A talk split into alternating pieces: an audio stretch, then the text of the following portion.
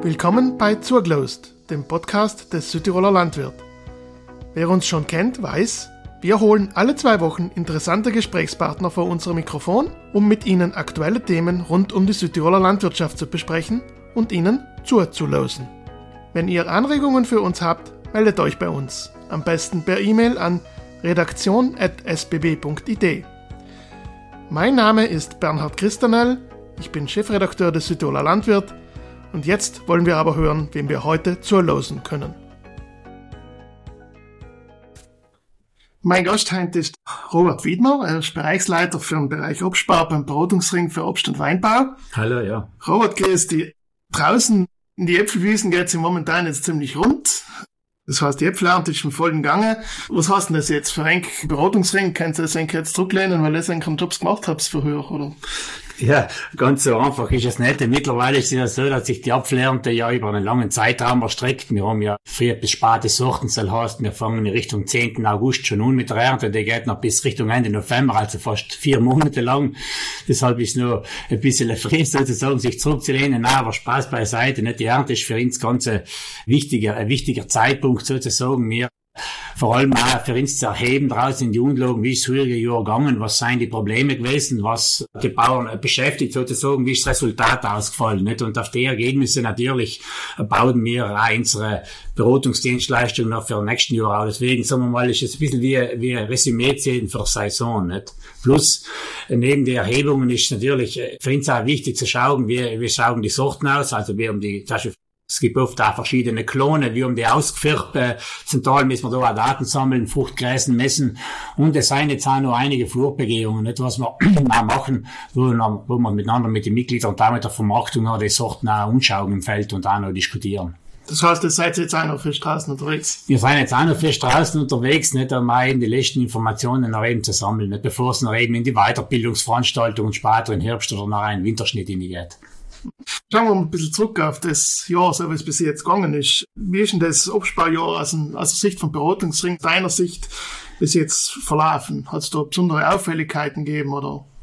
Man, wir kennen vielleicht mal ganz vorne Umfang, als er raustrieb, ist früher, es ist relativ freies Jahr gewesen, nicht ganz frei, aber Anfang März ist das meiste ausgetrieben gewesen. Da sind wir Ende März eigentlich Frieden logisch in die Blüte hingegangen, äh, sozusagen. Und nach, ähm, der Umfang war ja relativ eine trockene Phase, sagen wir mal März und ein Stückchen April hin haben wir auch noch die Trockenheit von vergangenen Jahren ein bisschen mitgezogen, wo man auch schon ein bisschen Bedenken gehabt hat, wie wird es früher mit dem Wasser gehen. Schlussendlich ist ja noch Gott sei Dank, äh, gut ausgegangen, weil Niederschläge noch keine sein. Beschäftigt hat uns ein bisschen natürlich, sei es den Äpfel, wie vor allem auch den Steinobst noch eben die, der Spätfrost, die, Spät, die Spätfrostwoche in der Karwoche, also Anfang April, nicht, wo es ja mehrere Nächte lang, wo es mehrere Nächte noch nacheinander im Spätfrost gegeben hat und wo es noch ein, einige Logen ein paar Schäden gegeben hat. Danach ist eben weitergegangen, wie gesagt, seine Niederschläge kämen nach, vor allem noch im Mai. Und danach ist eigentlich regelmäßig, regelmäßig Niederschläge ein bisschen mit Spitzen auch im Juli wo vielleicht nicht überall gleichmäßig verteilt, sondern in Eisacktal haben wir schon lange einen Jahresniederschlag mittlerweile gekriegt. Nicht im Mahner Becken ist es nur ein bisschen trockener gewesen. Dann hat man letztens auch gesehen, dass sich die Wälder auch schon verfärbt haben. Nicht deswegen, es war nicht ganz ausgeglichen, aber alles in allem ist gut gegangen. Aufgrund von den feuchten Bedingungen im Sommer seien natürlich einige Pilzkrankheiten ein bisschen eher vorherrschend, nicht? Sagen wir es mal so. Aber jetzt großartig etwas außersticht sein auch nicht. Für die Schädlinge muss man sagen, sticht jetzt auch nichts besonders außer vielleicht eine Auffälligkeit für die letzten Jahre war vielleicht selten, dass alle, weil mehr Sekundärschädlinge Thema werden. Mhm. Da redet man von Heischreck zum Beispiel oder auch von einer Blutzikade oder auch von der Bläulingszikade, von der Metcalfa oder speziell zum Beispiel, das ist vielleicht mehr in den letzten Jahren gewesen, wo es nur viel trockener war, ein Eichelbohrer befallen massiv nach im Finchgau, also Schädlinge, die was nicht allem auftreten sein, kommen allweil häufiger zum Vorschein sozusagen. Und wo kommen die her? Und wieso kommen die so häufiger vor? häufiger vorkommen sie deswegen, weil äh, natürlich einmal hat sich das Klima geändert. Nicht? Zum Beispiel, wenn eben beim Eichelbohrer speziell nicht, wenn der Wald ausdruckend, wo er sich ja für Eicheln oder Kastanienbohrer in die Kästen baut, für die seine Früchte am Herd und wenn er eben die Sachen ausdrucken, dann sucht er sich natürlich irgendetwas, wo es noch frisch ist und dann findet er natürlich in die bewässerten Äpfelunterlagen bessere Bedingungen vor. Und äh, man muss auch sagen, speziell auch, nicht, wir haben natürlich auch einige Pflanzenschutzmittel nimmer Insektizide, die was vielleicht auch ein bisschen breiter wirksamer waren und eventuell auch in und anderen für die Sekundärschädlinge ein bisschen, ein bisschen mitgenommen hat, auch die Senfwahlen und so die Summe daraus, glaube ich, macht's noch eben, äh, macht's noch eben, dass sie öfter, dass sie öfter vorkommen. Kommen wir mal von den Sekundärschädlingen zu zwei Schädlingen, die in den letzten Jahren ziemlich für Wirbel gesorgt haben. Einmal geht es um die marmorierte Baumwanze und das andere ist die Kirschessigfliege.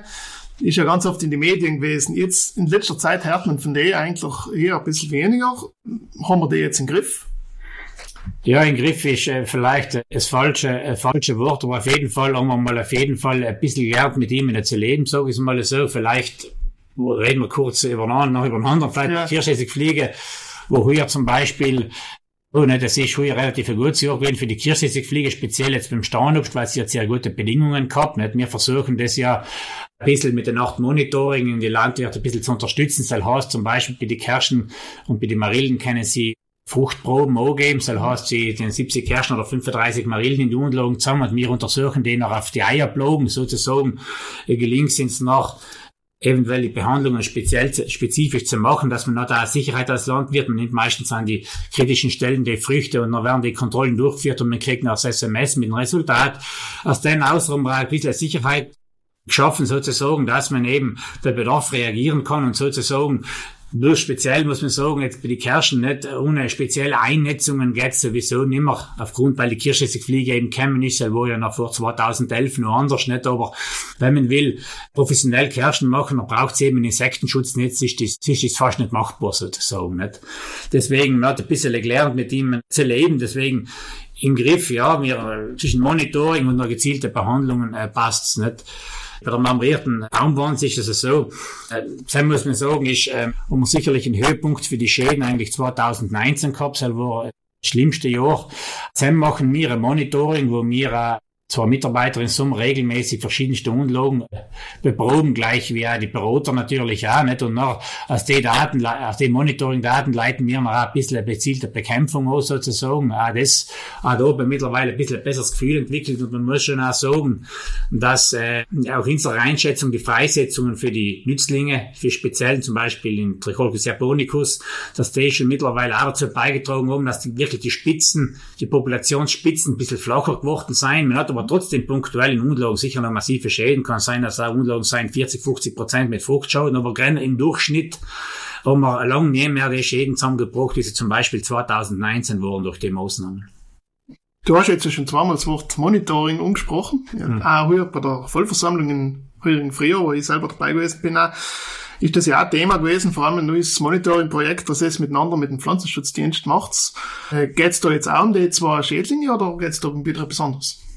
Da geht's wiederum ein bisschen besonders, weil die zwei Schädlinge sind mittlerweile ja leider schon einige Jahre bei uns da, nicht? In den, in den Monitoring geht's mehr eben um die Quarantäne-Schadorganismen, nicht? Sozusagen also Schädlinge, die was eigentlich noch nicht da sein und hoffentlich auch noch länger nicht, noch länger nicht kommen sozusagen. Und wir helfen eben da im Pflanzenschutzdienst eben da, äh, Sexesime für die Schädlinge eben genauer, genauer zu kontrollieren.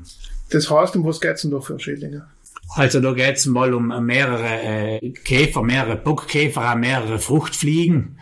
Und, und äh, sozusagen das sind eigentlich so sechs, sieben, auch um einen Pflaumenrüsselkäfer geht's.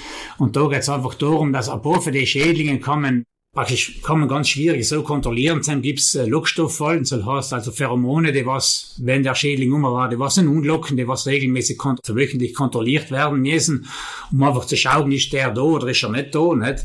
Und bei anderen effektiv gibt's auch keine so Fallen. Deswegen muss man wirklich visuell Wirtspflanzen kontrollieren, um zu schauen, ist der Schädling da oder ist er nicht da, nicht? Der Unterschied ist schon natürlich so, wenn man da etwas äh, findet, nicht? Nach schrillen alle Alarmglocken, wenn, wenn die marmorierte Baumwanze irgendwo gefunden wird. Nicht? Und da ist natürlich auch wahrscheinlich etwas zu tun, aber schrillen nicht alle Alarmglocken sozusagen, weil wenn die Quarantäne-Schutzorganismen da sind, dann greifen vielfach, äh, vielfach andere Maßnahmen, wo man noch eben schaut, im Befall eben einzudämmen und noch eben Ausbreitung möglichst zu verhindern, weil die natürlich, der Pflanzendienst hat natürlich die Unterstützung für sehr umfragt, weil die wirklich ein großes Schadpotenzial haben sozusagen. Mhm. Und die kommen von außen, in Süden, von Westen, von überall sozusagen wirklich äh, für alle Seiten, äh, muss man sagen, nicht vielleicht, der, was uns bisher am kleinsten gekommen ist, muss man sagen, sie war ein Japankäfer für die, was wir da im Monitoring drinnen haben. Und da muss man auch sagen, gibt es aktuell eine neue Entwicklung, nicht? Da haben sie jetzt in Trentino eben im Juli ein Exemplar gefunden, so was heißt jetzt das kleinste, also auf der Höhe für Rovereto, ist eben so ein Falle drin, ein männliches Tier gewesen sozusagen. Und Sam, und Sam natürlich nicht, da mir jetzt einmal alle Mitglieder informiert, dass man da einfach die Augen offen haltet, weil uns muss es eben gelingen, den möglichst einzudämmen. Also der Japankäfer speziell, wie er der schon sagt, kommt aus Japan, ist er mittlerweile USA, Kanada, Russland und eben seit 2014 in Italien eingewandert, speziell in der Lombardei zu Beginn und Grenze zwischen Lombardei und Piemont und da hat sich halt Verzemmer, oder breitet sich Verzemmer sukzessive aus, nicht? Klar, die Italien ist äh, Pech für uns meistens ein Land, wo viele für die Schädlinge als erst zukommen in Europa, weil viel von Warenverkehr natürlich gerade aus dem asiatischen Raum über, über die italienischen Häfen oder Flughäfen läuft und deswegen leider kriegen wir relativ viele Sachen noch auch. Nicht? Ein anderer Schädling hat sich auch schon in Italien etabliert, das war die orientalische Fruchtfliege. Äh, Adisel sozusagen ist auch schon präsent, hat eine stabile Population mittlerweile in Kampanien unten entwickeln und wir hoffen, dass sie noch eine Weile arbeitet, bis sie, bis sie weiter nach Norden. Ja. Ja gut, das heißt, früher hab's auch schon, aber auch schon viel zu tun gehabt mit dem Monitoring. Sozusagen eben unsere Aufgabe war es eben, da eine Reihe für Fallen zu kontrollieren, landesweit in unterschiedliche Orte, nicht? Und eben noch eben eine größere Unzahl an visuelle Kontrollen draußen verschiedene Stellen zu machen. Und da ist ein Like gewesen, was jetzt über den Sommer extra umgestellt habt, soll sein das? Nein, also das haben die Mitarbeiter selber gemacht. Die haben da eine Einschulung gekriegt, nicht wie man die Schädlinge kontrolliert, wobei man sagen muss, also der Berater generell ist es eigentlich auf irgendetwas zu kontrollieren, auf Schadorganismen oder auch Krankheiten zu kontrollieren. Deswegen ist so leider darum gegangen, dass man die wichtigsten Charakteristiken äh, verinnerlicht und danach ist man eigentlich, hat man als Berater eigentlich das, das ganze Werkzeug, was man braucht, um so Kontrollen durchzuführen und den Pflanzenschutzdienst zu unterstützen. Du bist ja Bereichsleiter für den Obstbau. Jetzt Obstbau ist in Südtirol schon ganz, ganz, ganz viel Äpfel. Aber es gibt andere Sachen auch noch, mit denen du dich noch auch beschäftigst. Das hast du ja schon kurz angesprochen, Marillen und Kersten. Äh, wie ist denn das Jahr bei den zwei Kulturen verlaufen? Und wie kann man so sagen, dass sich die entwickeln, so im Land?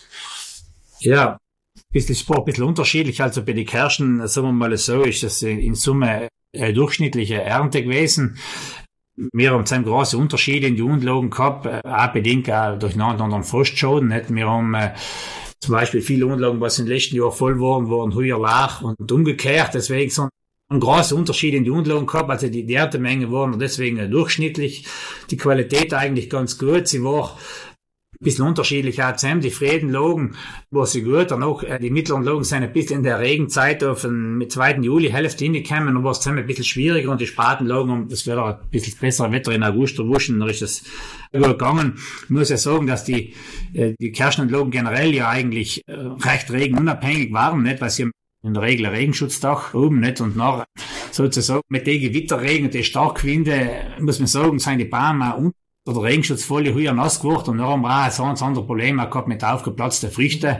Im Anfang, wie ich auch schon hier nochmal gesagt habe, ein bisschen Kirschessigfliege befallen, aber das hat man gleich mal gut in, in den Griff gekriegt. Deswegen alles in allem gut. Vielleicht, was früher speziell aufgetreten ist, was seit andere Jahre nicht war, ist der Kirschfrucht der Kirschkernstecher, Entschuldigung, heißt der Rüsselkäfer, der war sind in bestimmte Logen ab 900 Meter eigentlich ziemliche Schäden gemacht hat. Das ist jetzt etwas Spezielles für den Jahr, was jetzt nicht alle Jahre auftreten.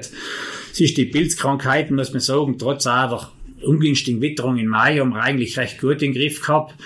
Anders wie es in die Privatgarten zum Beispiel heuer war, um wir müssen ein Interview machen, weil in die Privatgarten heuer, äh, wenn sie zum Beispiel unbehandelte Kerschen am heuer im Mai fast nicht überstanden, da ist sämtliches Spektrum an Pilzkrankheiten heuer oben gewesen, aber hat einfach gesehen, wie wichtig eben auch der Pflanzenschutz in gewissen Momenten ist, nicht sozusagen, nicht. Bei den Marillen, äh, bei den Marillen ist ruhiger Jahr, muss man sagen, was mir zusammen als erstes sinnvoll ist, einfach, wir haben einfach katastrophales Erntewetter gehabt, nicht? Also, das Wetter, äh, die Marillenernte ist da genau so ab 10. Juli bis, wo, bis ungefähr Umfang Mitte August gefallen, also in den Regen. Und da spielt einfach auch entstanden, ob das Wetter eine zentrale Rolle bei der Ernte, nicht? Und äh, die Marillenanlagen sind natürlich nicht überdacht, nicht? Und dementsprechend sind ein Steilogen zentral, noch war auch durch die massiven Regenmengen zentral auch die Befahrbarkeit nicht mehr recht gegeben, da ist es ein bisschen auch gefährlich geworden. Logisch ist noch eben ein bisschen kirschessig fliegen Problem dazu gekommen. Die Marillen sind zentral gesprungen, weil wir eine gute Fruchtgräser höher gehabt und Gräser Marillen logischerweise äh, springen leichter. Nicht? Noch ist das Problem noch ein bisschen dazu gekommen. Plus es einfach viel zu kiel gewesen. Optimal war, äh, wenn so zwischen 15 und 25 Grad waren, dass die Reife noch auch weitergeht, aber da hat es noch dermaßen angekehlt, dass die Reife auch nicht weitergegangen ist. Deswegen die Marillenbauern haben hier bei der Ernte einiges, einiges mitgemacht, sagen wir mal, dass man das Produkt da nach oben gebracht haben. Zum Taler Zeit, die Starkwinde natürlich einiges an Früchte auf dem Boden, auf dem Boden rein, nicht? Deswegen, na, die Ernte war hier bei den Marillen ein bisschen, ein bisschen schwierig für die Landwirte. Das ist schon mal als erstes in Erinnerung geblieben. Jetzt ist die Erntemenge war alles in allem eigentlich durchschnittlich. Wie gesagt, die Fruchtgröße war gut gewesen, ist auch gut gewesen noch. Für die ungelieferten Zell hätte eigentlich gepasst. In die tiefen Logen haben wir natürlich ein paar Frostschäden gehabt, aber in die Hauptumbaulogen hat es recht gut ausgeschaut. Und Pilzkrankheiten eigentlich hat also Pilzkrankheiten und Schädlinge hat gepasst, Zell haben die Bauern eigentlich ganz gut im Griff gehabt. Das Thema Pflanzenschutz ist auch etwas, mit dem du dich ja auch beschäftigst. Das hast du ja auch über Versammlung auch schon angesprochen. Und der Thema, was beim Pflanzenschutz selber ganz aktuell ist, jeder redet leider von, von der neuen EU-Verordnung, was heißt, man darf leider die Hälfte Pflanzenschutz betreiben. Wie siehst du die Entwicklung? Ja, natürlich äh, ein bisschen, ein bisschen kritisch. Nicht? Das, äh, sagen wir, die Reduktionsmaßnahmen, äh, was auch ein großes Problem für uns ist, wir bemühen uns ja schon seit über 30 Jahren, mit integrierten Pflanzenschutz, Pflanzenschutzmittel gezielt auszubringen, leise zu verwenden, was notwendig ist. Und nach, sagen wir mal, auf einen solchen guten Standard möchte ich mal behaupten, nur mal 50 Prozent draufzulegen, wenn es halt so einfach war, dann hätten wir es ja eigentlich schon lange tun, weil im Prinzip hat ja erstens ein Pflanzenschutzmittel durch, zweitens Natürlich auch muss man auch bei der Ausbringung und so weiter aufpassen. Deswegen hat auch keiner da großes Interesse, um sich zu spritzen, sagen wir mal so. Und wenn wir, wenn wir da so leicht hatten, 50 Prozent zu reduzieren, hätten wir es eigentlich schon gemacht. Deswegen ist das Ziel, in meinen Augen es so unrealistisch überhaupt in der kurzen Zeit, nicht? Weil man, was allem ist geredet geworden, mittlerweile ist jetzt eine Weile mal ein bisschen gestoppt worden, nicht? Das müssen wir warten, jetzt wird einmal neu gewählt nach einem, dann kommen die Jahr, wie es noch weitergeht, aber so grundsätzlich ist der allem für 2030 geredet geworden, das ist ja schon in sechs, sieben Jahren, nicht? Und äh, wenn man möchte den Pflanzenschutz weiter reduzieren, man müssen alternative Maßnahmen auch schnell eingeführt werden, aber das sein tut sich allem wieder etwas, aber nicht etwas so bahnbrechend, dass man einfach sagen kann, man kann da auf so viele äh, Pflanzenschutzmittel einfach, einfach, einfach, einfach, einfach ohne, ohne so, so zu verzichten. Nicht? Und wir haben heute schon das Problem, vor allem, wir haben gerade die Nischenkulturen wie Kirschen und Marillen angesprochen. Wir sind schon ziemlich so noch schlimmer, nicht? Weil sind wir wirklich mittlerweile für die Wirkstoffe her sind wir ganz schwach ausgestattet. Das heißt, wir denen jetzt wirklich hart die ganzen Schädlinge ausreichend zu bekämpfen, auch ein bisschen Wirkstoffe anzuwechseln, weil man kann nicht alle den gleichen nehmen. Es können Krankheiten und Schädlinge ja Resistenzen bilden. Deswegen man muss sagen, wir sind da ständig dabei, da versuchen die Löcher zu stopfen. Das heißt, man hat die Möglichkeit, da gibt man die Richtlinie die Möglichkeit, sogenannte Ausnahmegenehmigungen umzufragen wenn es jetzt Möglichkeiten, es gibt auch nicht alle Möglichkeiten, weil äh, du musst ja dementsprechend das Angebot oben, um eine Ausnahmegenehmigung umzufragen, nicht? Aber wir versuchen halt, wo es geht, in unsere Kulturen ein bisschen die Löcher zu stopfen und zum Beispiel haben wir jetzt in höheren Jahr sechs oder sieben für die Ausnahmegenehmigungen aktuell, was wir dabei sein, umzusuchen, miteinander allem, natürlich, das muss ja auch nicht der Beratungsring, sondern die Stakeholder, das heißt die Verbände, in der Regel oder das Apfelkonsortium. Und danach muss man eben mit die Firma dementsprechend auch klären, was danach auch Produkt ist und so weiter. Aber sechs, sieben haben wir da auf dem Weg gemacht, da die gröbsten zu stopfen. Nicht? Und das, wie es aktuell ausschaut, wird noch, noch schlimmer werden. Und was noch darunter leidet, ist eben, ich schon gesagt, das Resistenzmanagement einmal, was schwierig wird und wir auf Resistenzen vielleicht zögern im schlimmsten Fall, aber vor allem steigt das Risiko für einen Produzenten. Nicht? Der hat nicht die Möglichkeit, mehr, also das Produktionsrisiko steigt, weil man zentral noch nicht mehr alle Möglichkeiten, alle Schädlinge richtig bekämpfen kann und dementsprechend äh, du nicht mehr die Produktionssicherheit nicht mehr. Mhm. Na, hoffen wir, dass sich da noch etwas in unserem Sinne entwickelt. Hoffentlich, dass sich da in unserem Sinne etwas entwickelt und ein bisschen Umdenken stattfindet. Ja, ich denke, es ist einfach auch ein Unterschied, so wie du auch schon gesagt hast. Also es, der Unterschied, wo, wo man jetzt 50% wegtut, ist das Level, von dem man startet. Weil genau, wenn genau. da oben startest, 50% wegtun, oder wenn du sagst, wir sind eh schon auf einem relativ niedrigen Level, dann macht es das umso schwieriger. Deswegen ja. denke ich, den sich andere Regionen sicher leichter, wo da vielleicht von integrierten Pflanzenschutz nicht 30 Jahre schon Zeit investiert haben, nicht, die taten sich sicher leichter und das überall kommt zu scheren, denke ich, ist nicht sinnvoll. Beratungsring ist ja bekannt dafür, dass er in die Mitglieder eine umfassende Dienstleistung bietet, also in alle möglichen, über alle möglichen Kanäle, was es so gibt. Hast du, soweit du es jetzt beurteilen kannst, für deinen Bereich den Eindruck, dass das, dass die Dienstleistungen allem noch gut umgenommen werden? Jetzt grundsätzlich, die Dienstleistung BIND sein, gliedern sich so in drei Bereiche, weil ich so einfach im mündliche direkt Beratung sozusagen. Da gibt es eben die schriftliche und die digitale Beratung sozusagen, mehrere Schienen, was wir da fahren, um eben ein Mitglied mehrere Kanäle oder mehrere Möglichkeiten anzubieten, sich zu informieren.